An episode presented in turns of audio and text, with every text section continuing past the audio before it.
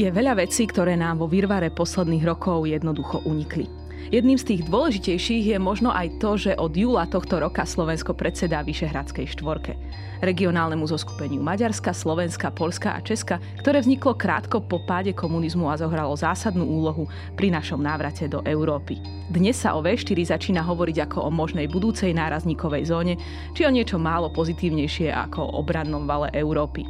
Ak však aj vy tušíte, že práve v tomto kontexte posledného roka má zmysel rozmýšľať o vzťahoch s našimi susedmi, zostaňte s nami. Ako už býva v našom podcaste zvykom, na chvíľu poodstúpime od vysokej politiky a pozrieme sa na vzájomnú spoluprácu bežných Slovákov, Čechov, Maďarov a Poliakov. Nasledujúce minúty budeme hovoriť o vyšehradskej spolupráci, najmä o jej minulosti, ale tiež prítomnosti a budúcnosti. Naše rozprávanie budeme viesť cez príbehy, ktoré sa dejú v rámci dennodennej spolupráce medzi občanmi Vyšehrádu. Príbehy, ktoré naši hostia poznajú z prvej ruky. Prichádzajú totiž z Vyšehradského fondu, ktorý za viac ako 20 rokov svojej existencie pracoval so stovkami menších aj väčších projektov, ktoré vytvorili práve občania Slovenska, Česka, Poľska a Maďarska, ale tiež naši východní a juhovýchodní susedia. Cez mikropríbehy stredoeurópanov tak budeme hľadať odpovede na otázky o dejinách strednej Európy. Kde možno hľadať korene našej spolupráce a nespolupráce? Čo sa stalo so vzťahmi v strednej Európe počas komunizmu a ako sa vyvíjali po jeho páde? Má vyšehradská spolupráca zmysel aj po vstupe do Európskej únie? Mení sa úloha Vyšehrádu po invázii Ruska na Ukrajinu? A napokon, keď sa pozrieme do budúcnosti, vieme o V4 rozmýšľať aj inak ako len o pasívnej nárazníkovej zóne? Našimi dnešnými hostiami sú historik, diplomat a výkonný riaditeľ Medzinárodného vyšehradského fondu Petr Mareš. Petr Mareš je autorom niekoľkých odborných a populárno-naučných kníh o histórii. Ako spoluautor sa podielal na knihe Dejiny zemi koruny českej, ako aj na knihe Dejiny NATO. Pôsobil ako český veľvyslanec v Holandsku a následne ako veľvyslanec so zvláštnym poverením pre východné partnerstvo, ktorého cieľom je bližšia spolupráca Európskej únie so 6 štátmi východnej Európy a Kaukazu, vrátane Bieloruska, Ukrajiny či Moldavska. Našou druhou hostkou je Mariana Nojpaverová, ktorá je zástupkyňou výkonného riaditeľa Medzinárodného vyšehradského fondu. Mariana Nojpaverová je diplomatka Ministerstva zahraničných vecí a európskych záležitostí Slovenskej republiky, kde sa venovala oblasti ľudských práv a rozvojovej spolupráci so skúsenosťami aj zo zastúpenia Európskej komisie a Slovenskej komisie pre UNESCO. Študovala ekonómiu a medzinárodné vzťahy na univerzitách v Hamburgu, Plymute a Prahe.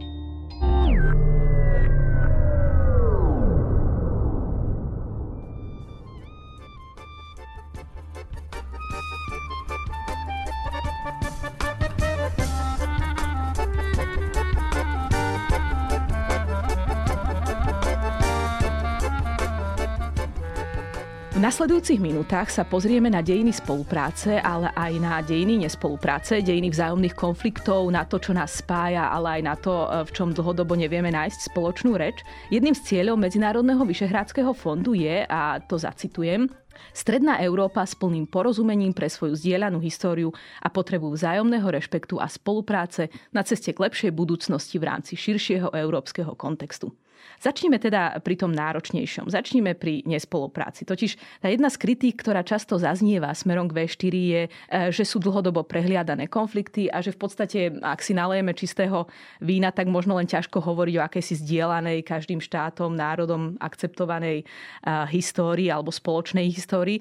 Začneme teda tým, že sa pozrieme práve na tieto neuralgické momenty histórie V4. Ktoré konflikty vy vo Vyšehradskom fonde vnímate intenzívne v tom stredoeurópskom, ale vlastne aj špecificky slovenskom kontexte? Ten problém jste popsala správně jako naše vnímání prostřednictvím toho projektů, které chtějí naši potenciální zákazníci, abychom podpořili. Já myslím, že tady dochází k poměrně významnému posunu v průběhu těch posledních více jak 20 let. To množství historických nebo historicky zaměřených projektů klesá. A já si to vysvětluji optimisticky, že ta zátěž historie, která je pro střední Evropu tak silná a občas i tak komplikující naše vztahy, klesá. Já nechci říkat, že to je zásluhou Vyšehradského fondu, i když svoji roli v tom fond určitě sehrál, protože právě překonávání těch předsudků, těch tragických důsledků některých konfliktů bylo naším úkolem. Mně se velmi líbí ten váš pojem sdílená historie. Protože společnou historii, tu jsme si nevybrali, tu tady máme díky tomu, že jsme na tom místě Evropy, kde jsme, ale sdílet tu historii, to znamená sdílet podobný pohled na historii, to je něco úplně jiného. A v tom se ty země Vyšehradské čtyřky určitě velice lišily. My jsme k tomu měli krásnou konferenci asi před 10 lety, která se jmenovala Můj hrdina, tvůj nepřítel, kde jsme se věnovali klíčovým postavám 20. století a kde si to historici mezi sebou rozdali. Já si myslím, že z těch projektů, které k nám chodí, můžeme vyčíst jednu tendenci, která je zjevná. Totiž je tendence ke sdílené historii. Je tady samozřejmě v té dimenzi slovensko-české. To je poměrně jednoduché. Potom je zde dimenze českopolská, která je také velmi silně ovlivněná historickými tématy, a dimenze polsko-maďarská. Neznamenají ještě úplné sdílení historie, ale jistě jsou na cestě k ní. V tomhle směru nejslabší jeví se mi být ta dimenze maďarsko-slovenská. Pozrime sa teda na Slovensko. Ako to vnímajú Slováci? Aké projekty k vám smerujú zo Slovenska? Týkajú sa aj slovenskej histórie a možno práve tejto komplikovanej, ako ste povedali, pán Mareš, spoločnej histórie s Maďarskom? No, ja začnem tiež tým projektom Môj hrdina, tvoj nepriateľ, a to preto, že tento projekt v podstate sme nedokázali nikdy zopakovať. Čo trošku ukazuje na tú odvahu, ktorú možno, že máme, alebo možno, že aj na to, že už sme istým spôsobom aj niektoré také tie základné dilemy prekonali, respektíve možno iba máme pocit, že sme ich prekonali. Musím začať tým, že Vyšehradský fond podporuje projekty, ktoré by sa nemali venovať explicitne iba histórii Slovenska, pokiaľ tam nie je jasne definovaná pridaná hodnota pre samotný región, celý Vyšehrad. Ak sa bavíme o nejakej špecifickej téme, ktorá je vlastná Slovensku, musíme nájsť zároveň aj prieniky do širšieho regiónu. Máme teda tradične projekty venujúce sa holokaustu. Ale toto nie je iba slovenská téma. To znamená, že v každom projekte musíme vidieť perspektívu z každej krajiny V4. A nielen z krajín V4, to je dôležité povedať aj to, že vlastne my, fond ako taký, je otvorený aj spolupráci každej možnej inej krajiny, ktorá sa tejto téme vie venovať. To znamená, že máme častokrát projekty V4+.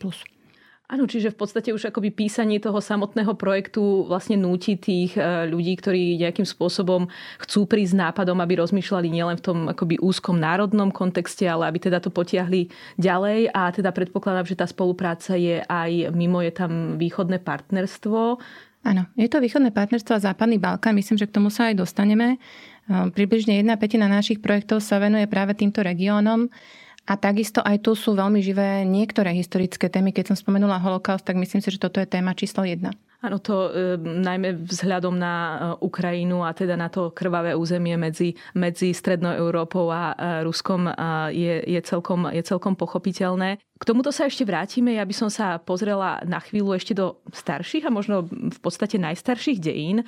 Tá novodobá história V4 spolupráce sa teda začala stretnutím lídrom stredoeurópskych krajín pár rokov po páde komunizmu, ako som už spomenula. To prvé sa uskutočnilo 15. februára a vlastne tento rozhovor nahrávame pri príležitosti tohto výročia. Zdá sa teda, že ide o novodobé partnerstvo, avšak už v tom zakladajúcom momente V4, a teda v tom čase vlastne ešte V3, bol symbolický odkaz na oveľa staršiu históriu. Ten maďarský Vyšehrad nebol vybraný náhodne, ale v podstate to bolo miesto, kde sa v roku 1335 konalo stretnutie, teda Vyšehradský kongres českého kráľa Jana Luxemburského, uhorského kráľa Karola I. Róberta a poľského kráľa Kazimíra.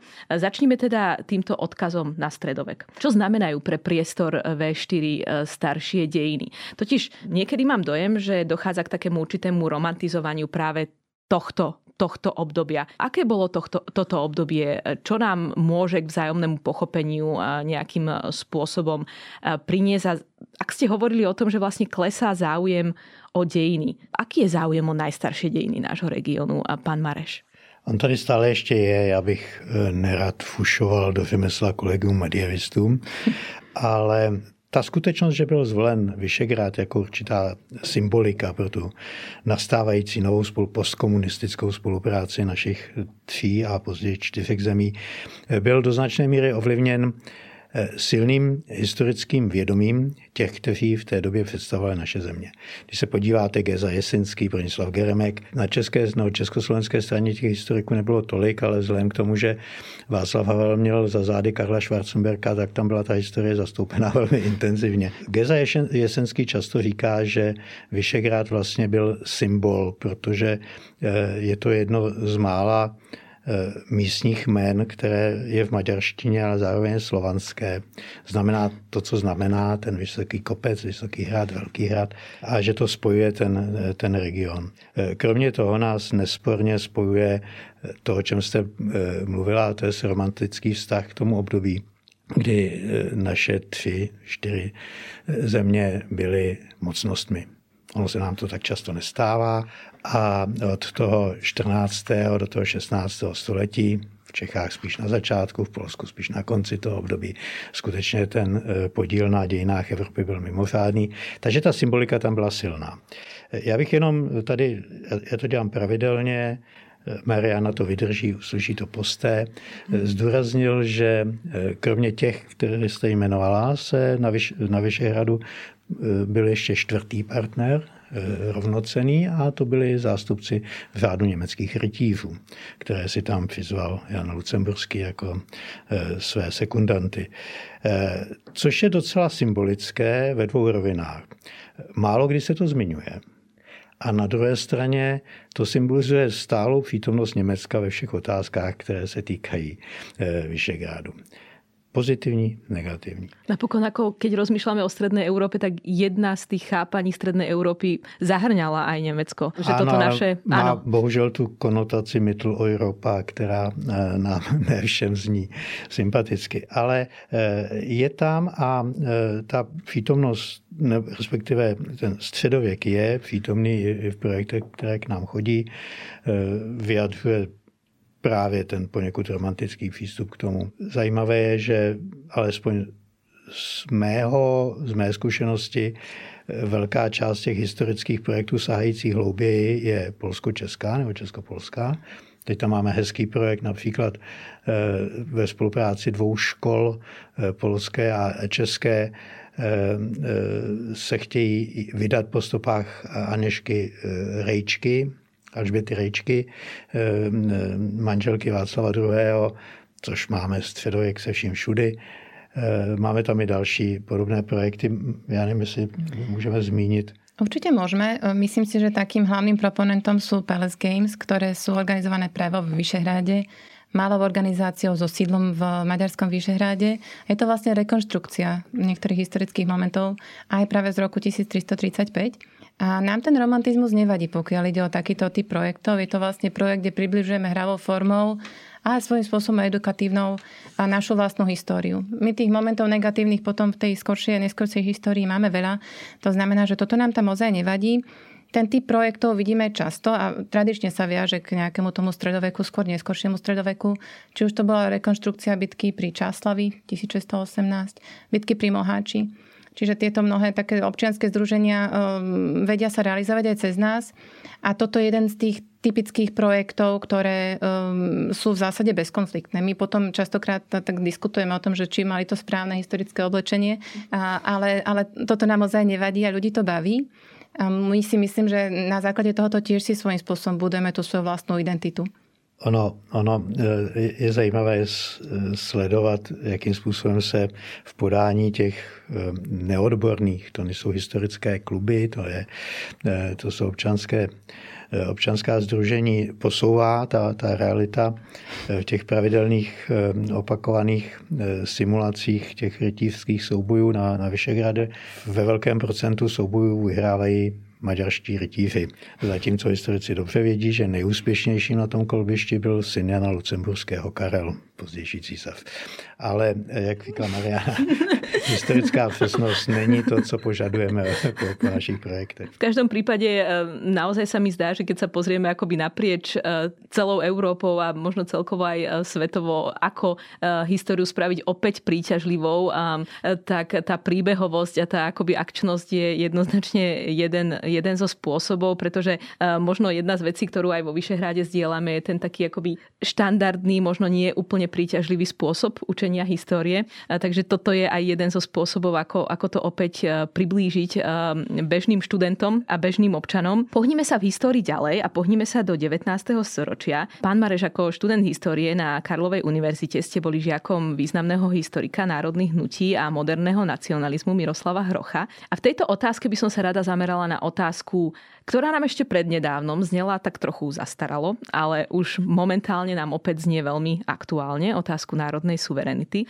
Možno práve preto, že teda národná suverenita kultúrna, ale teda tiež politická, je na východ od nás opäť aktuálne pod teda útokom ruskej neoimperiálnej politiky. Ak sa na Vyšehradskú spoluprácu pozeráme z hľadiska vývoja národných hnutí v rámci V4, máme celkom teda slušnú históriu vzájomného nerešpektovania národnej emancipácie a suverenity. Alebo som príliš pesimistická, pán Mareš? Samozrejme. Já to používám velice často, když se snažím prezentovat fond a jeho výsledky. Hlavně v těch místech, která jste zmínila, kde také působíme, to je na západním Balkáně a na Kavkaze. A tam většinou používám toho obrazu, říkám, podívejte se, my jsme se v tom prostoru vyšehradském také zhruba 1000 let navzájem mordovali. Takže si nemyslete, že ta vaše situace je zase tak moc speciální a dokážeme si dneska sednout. Ta tradiční témata související s 19. stoletím, s formováním národního sebeuvědomování a národní existence v moderním slova smyslu v tuto chvíli zcela vymizela z těch projektů. Tam otázky, se kterými se naši ještě donedávna vypořádávali, vztah ke slovanství. Jasně, jako jeden z konfliktů střední Evropy a tak dále. Ty už tady vůbec nenacházíme. A já si myslím, že můžeme s velkou jistotou říct, že v tuhle chvíli je ta vzájemná sounáležitost těch 4 národů v srdci Evropy považována v zásadě za samozřejmost. Takže spíše než to 19. století se nám vrací to století 20., které se vrací i v připomenutí konfliktů, ale ze samotné podstaty fondu vyplývá, že na nás se obracejí se žádostí o podporu ti, kteří chtějí ty konflikty překonávat. A já tady musím říct, že mám velmi silný dojem z toho, jak se rozvinula právě v této oblasti spolupráce v oblasti Slezska. To je oblasti, kde Češi a Poláci a lidé žijící ve Slezsku, dejme tomu Slezané, skutečně prožívali velmi tragické příběhy nenávisti, násilí a válek. A kde v tuhle chvíli nám kvete spolupráce neuvěřitelným způsobem a kdybychom chtěli podporovat všechny nápady, které tam teď vycházejí, tak by nám nezbylo moc peněz na něco jiného. To je, myslím, velice hezký příběh. A o té vzájemné podpoře, k té vzájemné podpoře státnosti, jako ve smyslu národního státu, já jsem se na to díval a tam nám nejvíc projektů, které nějakým způsobem s tím souvisí, o vzájemné podpoře, přichází v té rovině polsko-maďarské. Je vidět, že to podvědomí historické, o povědomí historické, o jakési blízkosti těch snah o samostatnost a velikost polsko-maďarských přetrvává. V tom prostředí slovenském a českém toho tolik nevidíme, jakkoliv by těch příkladů o vzájemné podpoře při formování moderního národa by mohlo být mnoho, ale já si nepamatuju, že bychom takový projekt někdy měli, zatímco ty polsko-maďarské se objevují. Predsa len slovensko-maďarský projekt Mariana Nojpaverová. Spomeniete si na nejaký, ktorý nejakým spôsobom bol úspešný a možno práve aj na tej úrovni vzdelávania, či už na stredných alebo vysokých školách? Slovensko-maďarský projekt by bol v podstate v takejto podobe u nás asi nepriateľný, keďže hovorím, musí to byť minimálne traja V4 partneri, alebo by išlo malý cezhraničný projekt, ktorý teda asi by ten nejaký väčší význam nenadobudol. Tu ale je potrebné povedať, že ak sme hovorili o nejakom romantizme z toho obdobia stredoveku, tak v tých ďalších rokoch zase vidíme, a hlavne v posledných rokoch vo fonde sme videli veľmi pekné umelecké projekty. To znamená, že toto je obdobie, ktoré ešte stále svojím spôsobom trávia umelci a vytvárajú si svoje databázy. Máme databázy ženských umelkyň z obdobia 30., 40., 50., 60. rokov, Secondary Archive, veľmi pekný projekt. Máme ďalšie projekty, divadelné hry napríklad sa robia na hraniciach väčšinou, s tým, že je tam so zapojením nielen historikov, ale primárne umelcov, ktorí si naštudujú to svoje obdobie, a je to zaujímavé častokrát aj z lingvistického hľadiska, že teda častokrát aj toto samotné predstavenie prebehne v národnom jazyku tých samotných umelcov. Je to všelijako titulkované, je tam potom, myslím si, že je veľký priestor na diskusiu tých v hľadisku, ako sa s tým vysporiadajú, čiže sú tam všelijaké umelecké experimenty, čo je zasa niečo, čo si myslím, že my vo fonde aj radi vidíme, pretože fond je v podstate o tom, že my podporujeme tie aktivity z dola. Toto by sme mali počiarknúť a myslím si, že aj počiarknúť dvakrát. Nech je tá nálada politická akákoľvek, tak my vlastne vždycky filtrujeme len tie nálady, ktoré k nám prichádzajú zo strany občianskej spoločnosti. Ak sme spomenuli, že zo začiatku možno, že boli také tie skôr historickejšie a vedeckejšie projekty, tak neskôr to prešlo do nejakej formy lingvistiky. Pamätám si na projekt, kde vlastne sedeli vedci a bavili sa o nejakom cizelovaní anglického jazyka, o tom, ako je Stredná Európa zobrazovaná v anglosaskej literatúre. A vlastne cieľom bolo, aby si V4-koví vedci vlastne zadefinovali pojmy a cez túto perspektívu potom aj očisťovali možno nejaké rôzne stereotypy. A cez tú lingvistiku sa potom dávame do tej umeleckej sféry, ktorá už je voľnejšia, ale stále naznačuje to, že tie naše národy ešte si majú čo povedať a že ešte stále máme o čom diskutovať. Potom neskôr v rámci komunistického obdobia, ak môžem teda trošičku preskočiť, tak tu chcem teda veľmi silne odporúčiť, na to sa tešíme, že či to bude mať nejaké pokračovanie. Je tu maďarský projekt, maďarskej organizácie Soharoza, ktorý pripravili, my sme videli také skratkovité zostrihané videá z ich divadelného predstavenia, ktoré je v podstate utopickou scénkou o tom, ako by vyzerala spolupráca, ako by vyzeral štát zložený z krajín V4, ak by sme sa neporozdeľovali. A je to, myslím si, že veľmi zaujímavé. Okrem toho, že je to nádherne vizuálne spracované, pretože tam pracovali spolu scenografické štúdia z krajín V4, desiatky umelcov, je to nesmierne krásne, farebné, ale myslím si, že aj tie utopistické scény nám tak naznačili, že teda vlastne môžeme byť hrdí na to, že žijeme, kde sme, že žijeme spôsobom, akým žijeme, a zároveň aké je dôležité, aby sme si túto našu perspektívu regionálnu naďalej zachovávali, aj vrátane tej spolupráce. K obdobiu komunizmu sa ešte dostaneme a ja sa tiež teším na diskusiu o tomto období, akokoľvek teda bolo naozaj náročné. Mne z toho, čo ste obaja hovorili, vychádza, že akokoľvek je politika, vysoká politika, politické dejiny dôležité, tak možno to naše vnímanie tej konfliktnosti nášho priestoru je do istej miery dané aj tým, že sa práve zameriavame na politické dejiny. Že ako náhle to stiahneme už na tie dejiny umenia, kultúrne dejiny, možno intelektuálne dejiny, tak ten obraz dostaneme trochu iný, a to je samozrejme opäť tá otázka spolupráce na úrovni vlastne nie len teda verejného, občianskeho, ale teda aj akademického diskurzu.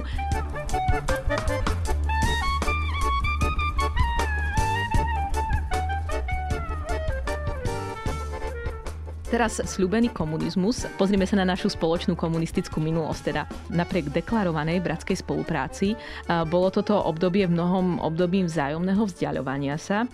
Avšak skúsme sa na to pozrieť z druhej, možno takej optimistickejšej perspektívy a z perspektívy toho, čo sa opäť deje dnes s týmto obdobím. Ako sa s ním vyrovnávame?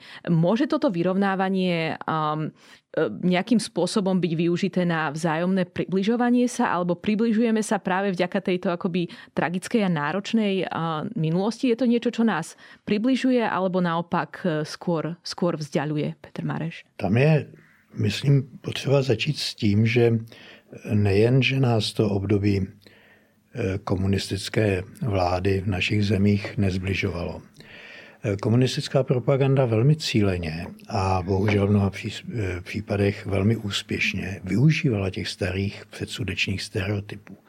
Je to velmi snadno doložitelné a kolegové už to zmapovali. V 56. roce v Československu se ten stereotyp maďarský používal v tom spojení s obrazem Maďarska jako nepřítele po první světové válce. V 68. roce v Polsku obrázek Československa náhle začíná mít stále silnější podobu toho Československa, které se spojuje s Německem, se starým protipolským nepřítelem. Ve chvíli solidarity se v Čechách objevují články v Rudém právu na téma hladovějícím Polákům poslali jsme vlak plný potravin, ale ten hníje na nádraží, protože se stávkuje. Ta klasická negativní představa o našich sousedech byla naopak cíleně pěstovaná ve chvílích konfliktu. Což pochopitelně zkomplikovalo tu naši spolupráci po pádu komunismu. Ale na druhé straně, podíváte-li se na to, kdo stál u zrození vyšehradské spolupráce. To byly z velké části, z drtivé části lidé, kteří měli tu zkušenost z komunismu jako opoziční, dizidentská nebo alespoň kriticky zaměřená inteligence. A ta společná zkušenost, jakkoliv nebyla sdílená, ale byla společná, jak vy říkáte, hrozně pomohla. Vypořádání se s komunismem bylo jednoznačně to, co nás spojovalo a co nastartovalo tu spolupráci. A já si myslím, že ta zkušenost je dodnes tím, co nás drží pohromadě, protože je to zcela unikátní zkušenost a doufejme, že už se nebude nikdy opakovat. Jakkoliv v poslední době si nejsem vždycky úplně 100% jistý, ale jistě to bylo to, co nás nastartovalo. A také na začátku jsme měli jako fond hodně projektů, které se to týkaly. A máme stále ještě. A já bych tady v téhle souvislosti upozornil na jednu naši vlastně relativně novou spolupráci. My poskytujeme stipendia do Open Society Archive v Budapešti, což je zcela unikátní instituce, která nejen shromaždila a shromažďuje dokumenty o období komunismu, ale také o období konfliktů v postkomunistické Evropě. Instituce pracující na velmi vysoké intelektuální a vědecké úrovni. A já si dovolím touto cestou jí udělat reklamu a jsem moc rád, že tu možnost máme a že studenti a mladí akademici ze Zemí V4 mohou v tomhletom archivu, a to není jenom archiv, v téhleté instituci pracovat. Pochádzajú niektoré projekty o komunistickej minulosti aj zo Slovenska, prípadne máme slovenských študentov, ktorí pracujú v týchto archívoch a ktorí sa zaujímajú práve o túto minulosť ako niečo, čo teda zdieľame aj s okolitými krajinami? Určite máme. Či sú tie čísla také vysoké, ako by som ja ako Slovenka chcela, to povedať nemôžem. A myslím si, že tu z tejto oblasti sa musíme my ešte za fond viacej snažiť. Ale sú tam študenti aj zo Slovenska, aj z krajín V4, ale napríklad OSA je otvorená pre študentov z celého sveta. To znamená, že máme tam študentov z Ameriky cez Blízky východ, Balkán a východné partnerstvo. Čo sa týka... Naposledy ja jenom vstoupím z Argentíny. Máme mladého doktoranda, ktorý chce studovať V4. Čo je niekedy také paradoxné vidieť, že vlastne jeden Argentínčan má záujem o témy, ktoré sú pre ňoho v zásade cudzie, mali by byť cudzie. Keď vidíme niekedy možno trošku nižší záujem zo strany študentov z nášho regiónu, ale to je možno, že dané aj tým, že je mnoho iných ďalších možností. A čo sa týka, máme aj projekty. A tu je treba povedať, že ako hovoríme o projektoch, vlastne od začiatku spomíname rôzne druhy projektov. Ten projekt má vždy aj tú druhú stranu a to je to publikum. To znamená, že my máme pár takých stálíc, poviem, projekty, ktoré sa u nás v zásade opakujú cez pamäť národa. To nehovorím iba o tom veľkom oddeľovaní cien, ale aj o tej práci, ktorá je za tým zbieraní svedectiev a tej oral history. Alebo potom cez digitalizáciu rôznych ďalších svedectiev, napríklad cez knižnicu Václava Havla.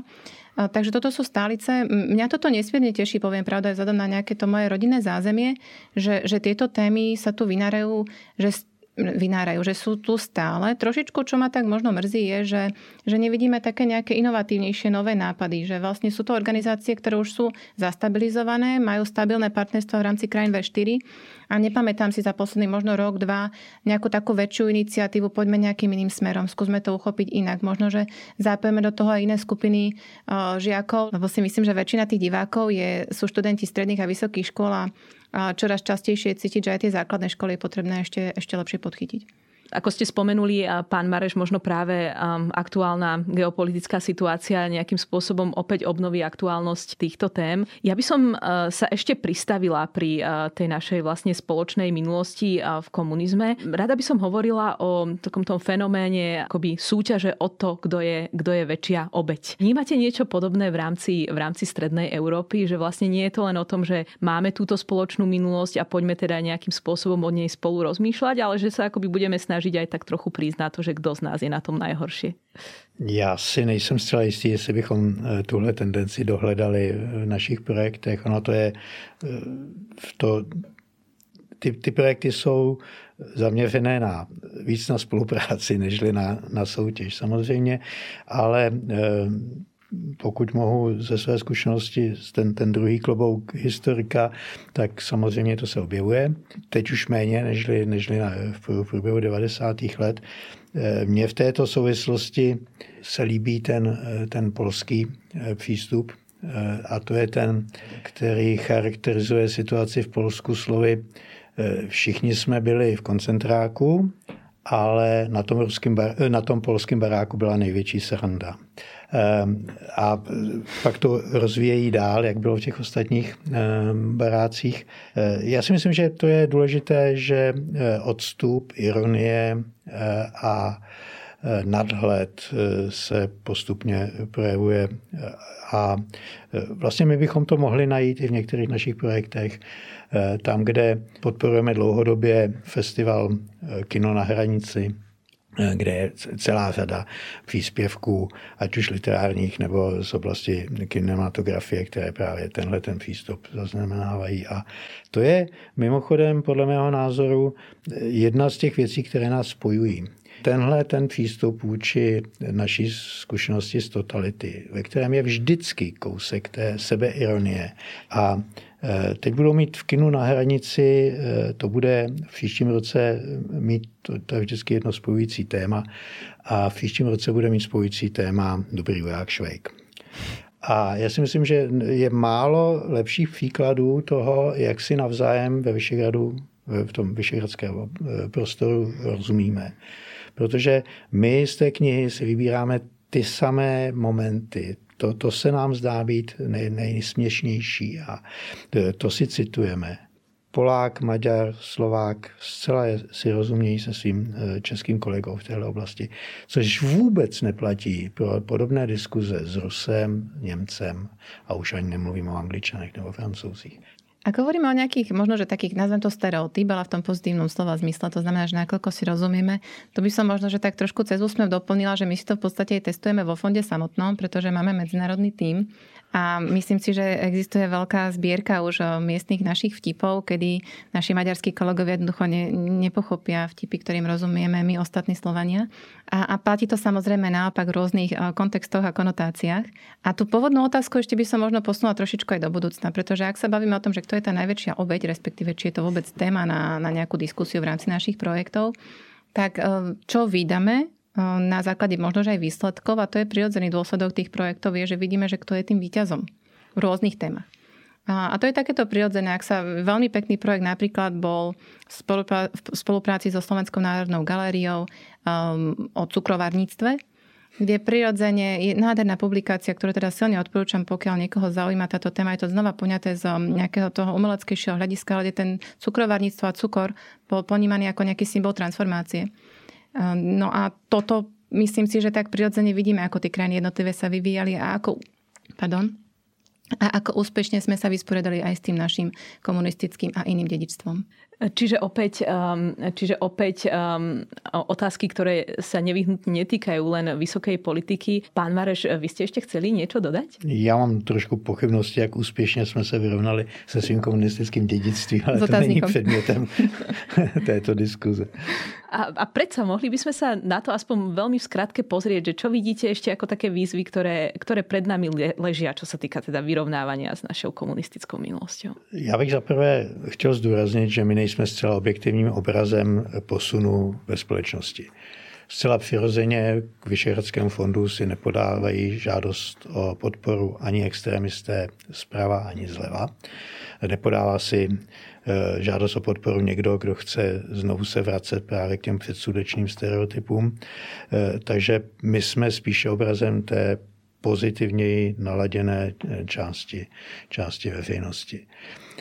Já si myslím, že spíše nežli návrat k minulosti, ani k té komunistické, ve smyslu bádání nebo přímého vyrovnávání se s ní, prospěje té budoucí spolupráci obrácení se směrem dopředu, zcela jednoznačně. Před tímhletím prostorem je obrovské množství výzev, které v nejbližších letech bezprostředně rozhodnou o našem místě v Evropě. A naštěstí tímhle směrem se už řada projektů obrací. Takže jakkoliv jako historik jsem nadšený z každého historického projektu, který k nám přijde, tak mě těší to v úvozovkách, nebo bez úvozovek, tak mě těší to, že vlastně těch historických projektů ubývá.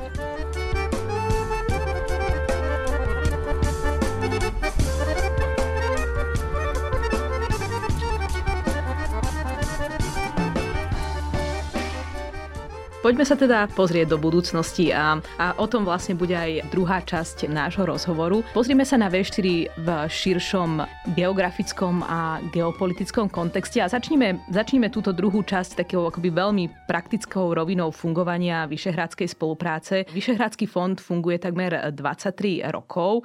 Ako teda funguje? Ako jednotlivé krajiny sa akoby podielajú na jeho fungovaní? Ako to vyvažujete? A akú úlohu v tom zohráva Slovensko? Mariana Nojpaverová. Vyšehradský fond je tu skutočne už 23. rok a myslím si, že sa to dá považovať za jeden z úspechov tej vyšehradskej spolupráce, keď to možno mnohí neradi počujú. A je to dané tým, že vlastne tie zakladajúce dokumenty boli postavené pomerne všeobecne a boli postavené na základnej ideji, a to je, že poďme sa navzájom poznávať, poďme navzájom spolupracovať a poďme začínať túto spoluprácu od spodu, od občianskej spoločnosti. A aj tie rámce, ktoré sme dostali pred 23 rokmi, boli pomerne všeobecné v oblasti turizmu, v oblasti spolupráce, v mládeže, vo výmene skúseností v rôznych oblastiach. V priebehu rokov sa to samozrejme rozšírilo a už dnes pokrývame aj témy typu životné prostredie, vzdelávanie v oblasti vedy a výskumu. Ale jedným z tých základných pravidiel, na základe ktorých ten fond existuje, je parita. To znamená, že členské štáty krajiny Vyšehradskej štvorky rovnakou mierou prispievajú do rozpočtu a my sa snažíme aj rovnakou mierou potom to zobraziť pri vyhodnocovaní projektov. To znamená, že ten rozpočet v podstate pomernou časťou ide do všetkých krajín bez ohľadu na veľkosť. Čo môže znieť trošičku paradoxne, na druhej strane neviem si predstaviť to množstvo konfliktov, ktoré by boli v podstate neriešiteľné, ak by sme to prepočítavali podľa veľkosti krajiny alebo podľa počtu obyvateľov.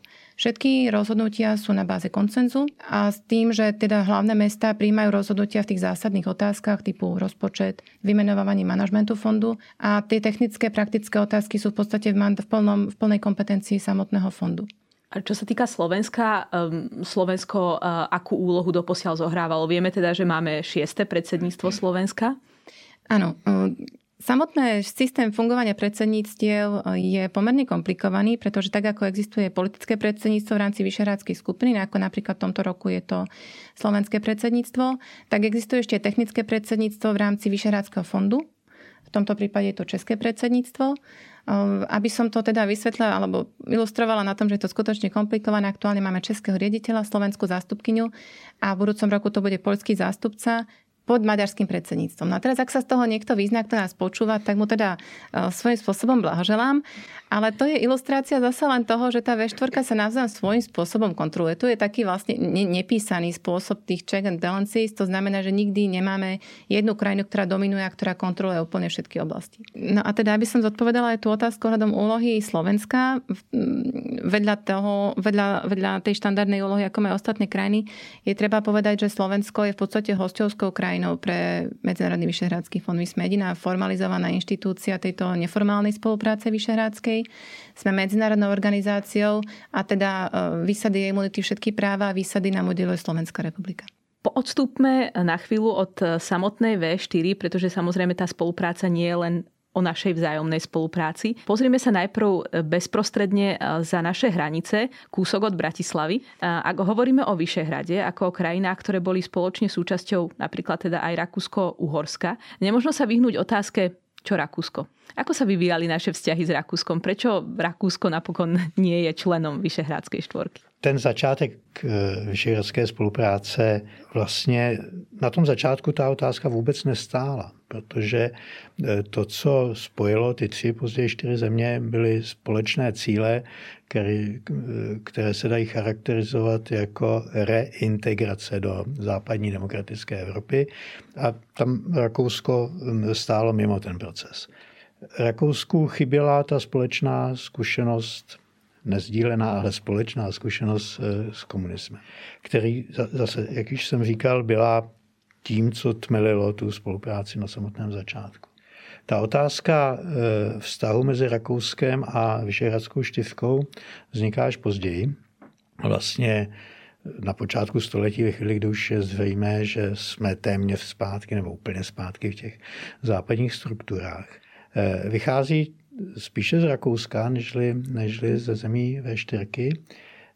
Já osobně se domnívám, že to je moment, kdy se Rakousko začne doceňovat potenciál spolupráce vyšehradských zemí, který je značný a doposud nikdy plně nevyužitý. Začíná se cítit být jaksi odstraněno od tohoto potenciálu. Nemyslím si, že by zde byla perspektiva, jakkoliv se to objevuje pravidelně na nejrůznější úrovni. Čas od času dokonce od hlav státu, čas od času od parlamentu. Ta možnost dalšího rozšiřování V4. Ale ty vzájemné kontakty, ta vzájemná zkušenost, to všechno, co spojuje V4, je skutečně unikátní. A při všech sympatiích vůči našim dalším sousedům ani jeden z nich do toho plně nezapojil. Mimochodem, já myslím, že je možné otevřeně říci, že Rakousko si natolik zvyklo za tu dlouhou dobu své unikátní neutrality starat se samo o sebe, že ze strany vyšehradských zemí ani není tak velká touha potom se z Rakouska spojovat. A kromě toho jedno z toho, když se obrátíme do minulosti, co nás spojuje, tak je určité antirakušanství. Mimochodem v tom jedno z témat, o kterých se hovořilo tehdy ve Vyšehradu mezi třemi králi a jejich německými hosty, bylo co dělat z Habsburky, aby se nám moc neroztahovali v Evropě. A myslím si, že to dědictví nám tady zůstává, jakkoliv samozřejmě Rakouská republika nepředstavuje žádnou hrozbu v tuhle chvíli. Ak sa teda opäť pozrieme na tú úroveň vašich projektov akoby bežných Čechov, Maďarov, Slovákov, Poliakov, pozerajú sa smerom k Rakúsku, respektíve sú tu nejaké projekty, ktoré by nejakým spôsobom sa pozerali na túto minulosť a riešili spoluprácu s Rakúskom. Totiž ako na tej bežnej úrovni ekonomicky sme naozaj s Rakúskom spojení, bežní Slováci, Slovenky, opatrovateľky, ale teda aj ľudia na rôznych iných úrovniach práce cestujú do Rakúska takmer každý týždeň, dennodenne. Ako je to v prípade vašich projektov, Mariana Nojpaverová? Myslím si, že toto nie je... Určite sa pozerajú naši grantisti aj na západ, a rovnako sa pozerajú aj na východ. Nemáme žiadnu špecifickú tému, myslím si, ktorú by sme cez historickú prízmu nejako chceli riešiť s Rakúskom. Nehovorím, že nie sú, ale skôr na báze bilaterálnej. My máme projekty samozrejme. Ako som povedala na začiatku, my vieme mať projekty V4+, vrátanie Rakúska a iných krajín, tak ako máme napríklad, neviem teraz švédsky projekt v návrhu je dokumentárne filmy v spolupráci s Ukrajinou a V4, tak takisto sú niektoré rakúske organizácie, ktoré k nám takisto môžu prísť, požiadať si o projekt a v spolupráci s V4-kovými krajinami niečo zrealizovať. Ale tie témy sú, už poviem, v zásade iné. Tu už sa bavíme o oblasti energetiky, ekonomiky, zeleného, samozrejme životného prostredia. Dobre, pozrime sa teda ďalej, pozrime sa na východ a na juhovýchod. Do akej miery a v akých formách majú možno tie skúsenosti, ktoré sú síce naše špecifické, ale ak s niekým zdieľané, tak možno do veľkej miery s Balkánom, s juhovýchodnou Európou. Má zmysel hovoriť, alebo ako by mohla vyzerať naša spolupráca? Ako vyzerá naša spolupráca s juhovýchodnou Európou, Petr Mareš? Predpokladám, že na Ukrajinu si necháme špeciálnu otázku. To má dva aspekty. Jeden je politický a to je ten, že západní Balkán je oblastí, která je prioritou pro všechny čtyři země. Na tom se shodují a já si nepamatuju, že by někdy došlo k nějaké zásadní diskuzi, nějaké diskrepanci v tomhletom. Takže fond má tady plnou podporu být tam aktivní. Druhá věc je také politická, takže vlastně tři. A to je ta, že v čem se vyšehradské země vždycky shodovaly a dodnes se shodují, je podpora rozšiřování Evropské unie. Ne vždycky se shodují, pokud jde o tempo, ne vždycky se shodují o některé podmínky, ale podpora rozšiřování tady je. Čímž je vymezen ten prostor fungování fondu, taky na západním Balkáně.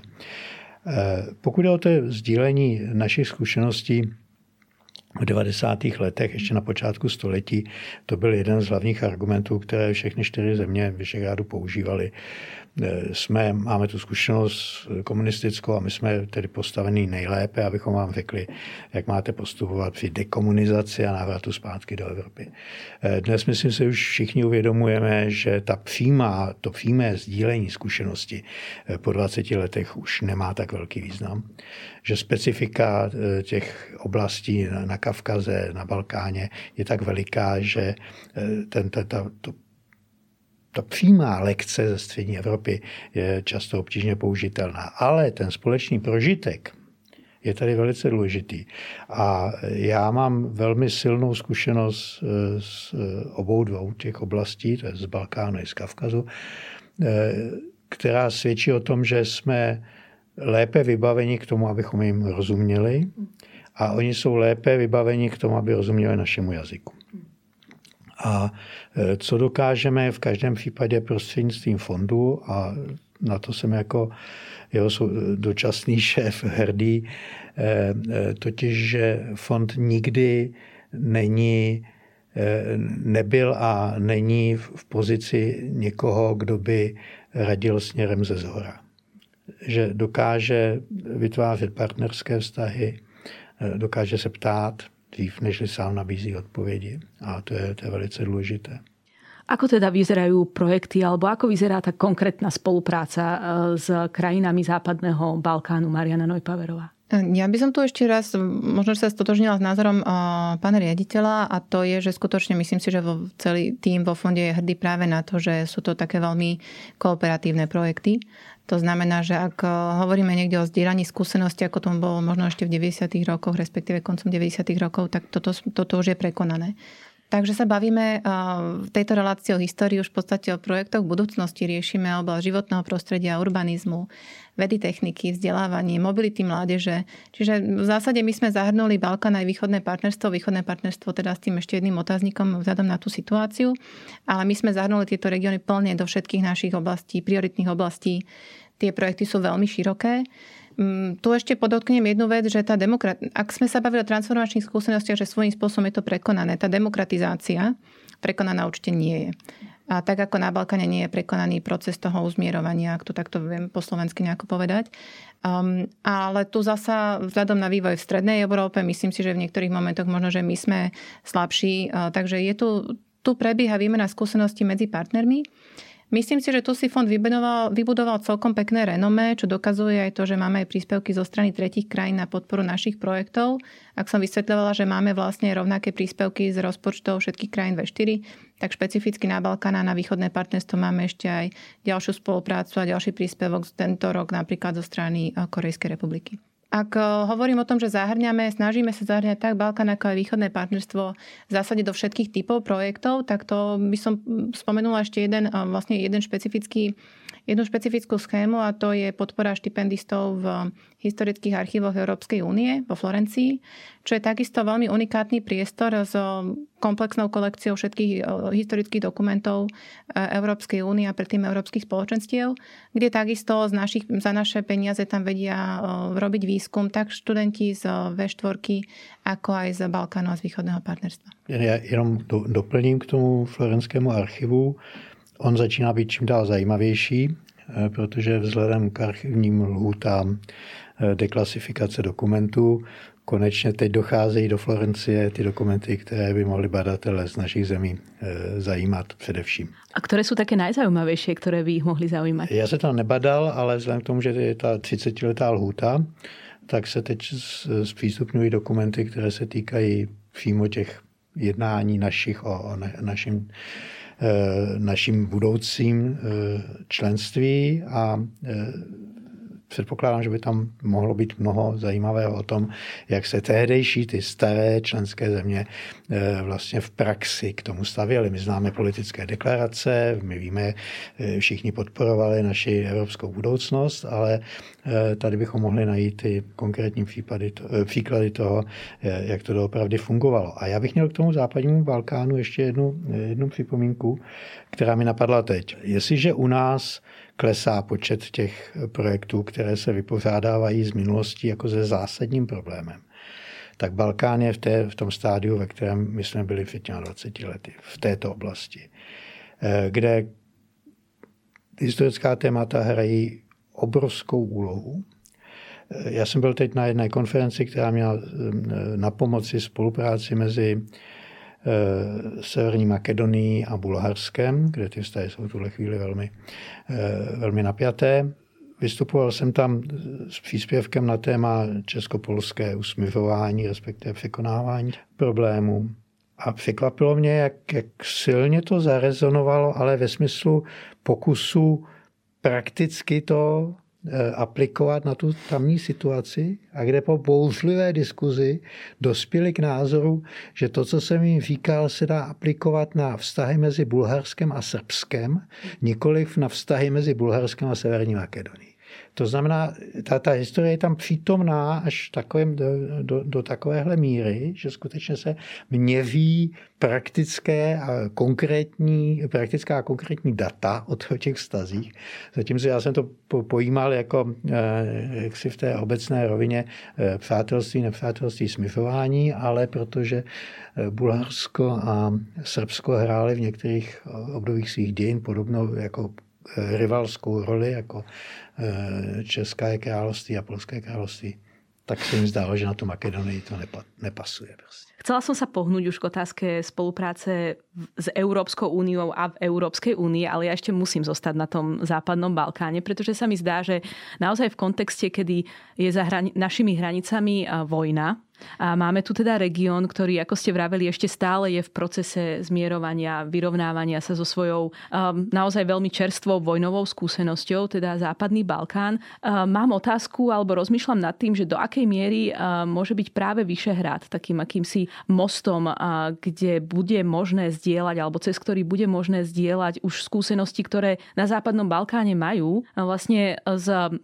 Ukrajinou, ktorá pevne veríme, že čoskoro bude naozaj povojnovou zónou.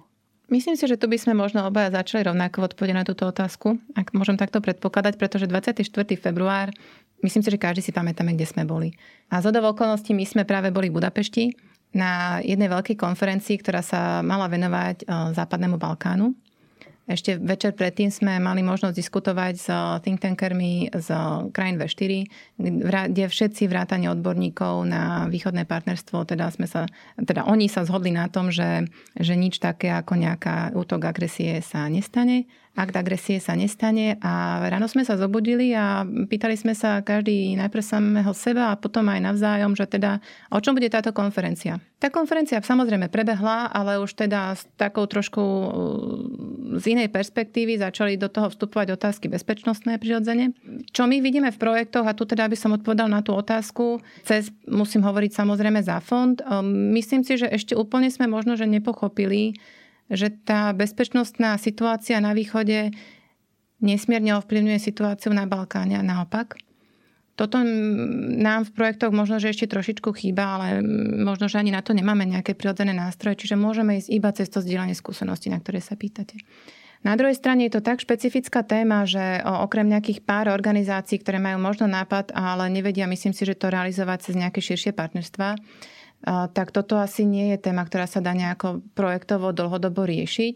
Je to skôr o tom, že kto dokázal nejakým spôsobom rýchlo reagovať vo svojom okolí a vzniesť a dostať to na vyššiu politickú úroveň. Hej, tu sa bavíme o tom, že aké sú tie politické vodítka. Čo sú úspešné projekty, ktoré samozrejme, a to je ďalší trend, prirodzený trend, to sú tie projekty v oblasti boja proti dezinformáciám, ktoré teda neviem povedať, či môžem povedať, že teda V4 región je v tomto nejakým vzorom. Každopádne sú tu vzorové aktivity, ktoré sa snažíme odovzdať aj na tom západnom Balkáne.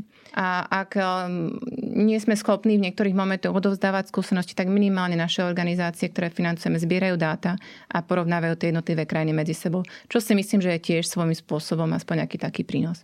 Ja myslím, že důležité je ještě zmínit skutečnost, že úroveň zájmu o spolupráci a zájmu o informace z toho našeho procesu vstupu do Evropské unie a Severoatlantické aliance, že o ně je zájem.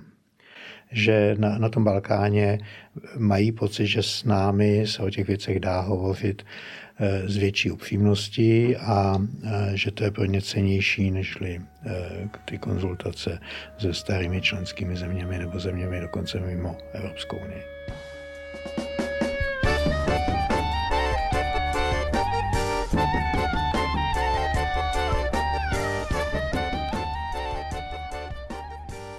Ako ste už spomenuli, opakovane od 24. februára tohto roku sa zásadne mení geopolitický kontext krajín Vyšehradskej štvorky, najmä teda s ohľadom na vzťah medzi východom a západom.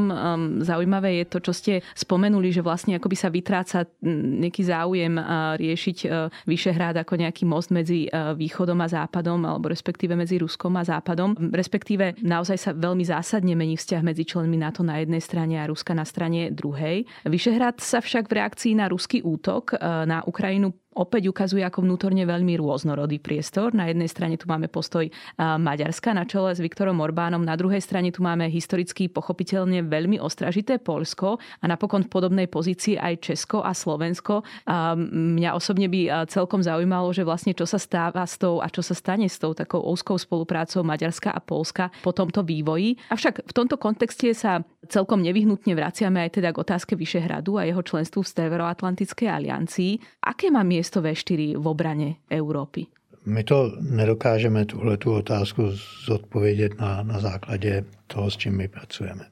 To složení grantů, ten zájem, který projevují naši potenciální grantisti, je možné vyhodnotit až s určitým odstupem. Ta vzdálenost od 24. února je příliš krátká v tuhletu dobu, než aby se to dalo vyhodnotit. Určitě budeme schopni zhruba tak za rok, si myslím, říci víc o tom, jakým způsobem se odrazila v oblasti občanské společnosti, odrazil ten rozdíl v přístupu Maďarska a zbývajících 3 vyšehradských zemí. To uvidíme. Ale považuji za důležité říct jednu věc, totiž, že hned po té agresi my jsme připravili speciální program na pomoc uprchlíkům z Ukrajiny, z takových zbytků, které jsme pozbírali finančních, a při realizaci tohoto programu jsme zase nezaznamenali velký rozdíl zájmu mezi občanskými institucemi nebo institucemi občanské společnosti 4 zemí. Nejintenzivnější samozřejmě tady byla aktivita polská, která byla zcela přirozenou reakcí na tu pozici, kterou Polsko má, ale přicházely nám žádosti o podporu ze všech 4 zemí.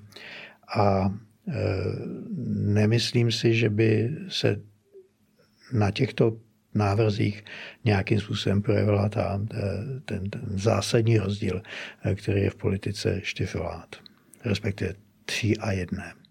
Tu by som možno doplnila, že o čo vlastne v tejto schéme išlo. My sme veľmi operatívne vlastne už v apríli vyhlásili výzvu na podporu ukrajinských utečencov v priestore V4 a zároveň aj na podporu IDPs vnútorne presídlených ľudí priamo na Ukrajine. Tých projektov samozrejme na strane Ukrajiny bolo veľa menej, ale tie projekty v rámci V4 myslím si, že zasa sú takým veľmi pekným príkladom aj na pozadí tej hroznej situácie, ktorá sa deje, že ako sa veľmi pozdvihla tá občianská spoločnosť v rámci toho regiónu.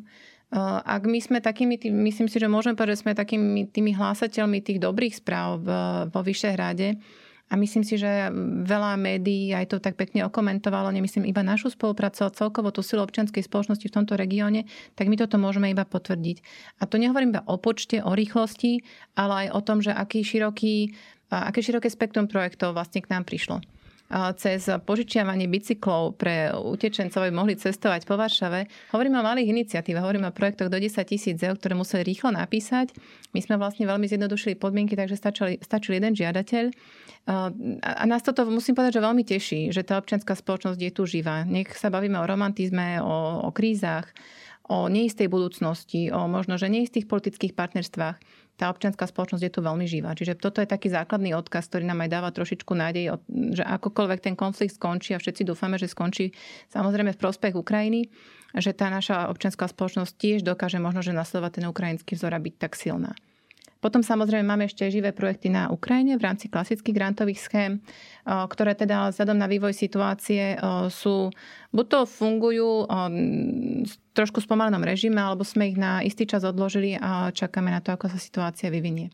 Ak to teda zhrnieme, a toto bol veľmi, by som povedala, že taký do istej miery optimistický a mnohom ale aj realistický záver, nebude veľkým zovšeobecnením, ak teda povieme, že spolupráca V4 je proces, ktorý sa netýka len samotnej V4, ale týka sa aj jeho možno bezprostrednej, ale aj vzdialenejšieho susedstva. Možno povedať, že vlastne vstup do Európskej únie nebol takým pomyselným koncom dejín V4 a z časti aj preto, že dejiny nášho spoločného priestoru, dejiny Poľska, Slovenska, Česka a Maďarska sú vlastne natoľko komplexné, že je stále na čom pracovať. Ako sme však počuli našich hostí, hoci táto práca nemusí hneď priniesť okamžitú a jednoduchú zhodu, je šancou získať nadhľad nad našimi čiastkovými národnými záujmami a v konečnom dôsledku tak pomáhať nielen v rámci, ale aj za hranicami nášho zdieľaného a spoločného regiónu. Petr Mareš a Mariana Nojpaverová, ďakujem vám za prítomnosť v našom štúdiu.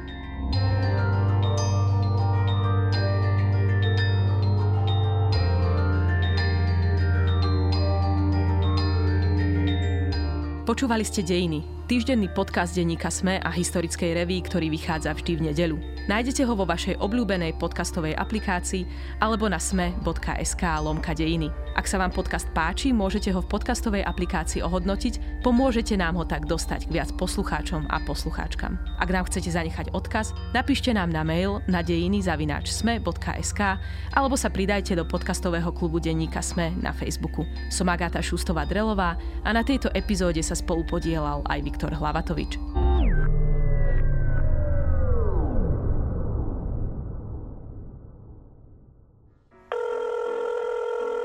Dobrý deň. Dobrý deň, tu je Adam Blaško, ja moderujem satirický podcast Piatoček. Máte na chvíľku čas? Akože absolútne vôbec, hej. Tak aj takto môže dopadnúť nový Piatoček, ale nemusí. No nezistíte to, kým nás nebudete počúvať. Sme satirický podcast, ktorý už pomaly začal politikom robiť vrásky na čele. Špinavé protislovenské prostitútky. Piatoček si môžete vypočuť prekvapivo každý piatok na vašich obľúbených streamovacích platformách. Nenormálne láta z rukou vypadla. A nezabudnite, boskávame vás všade. Dovidenia.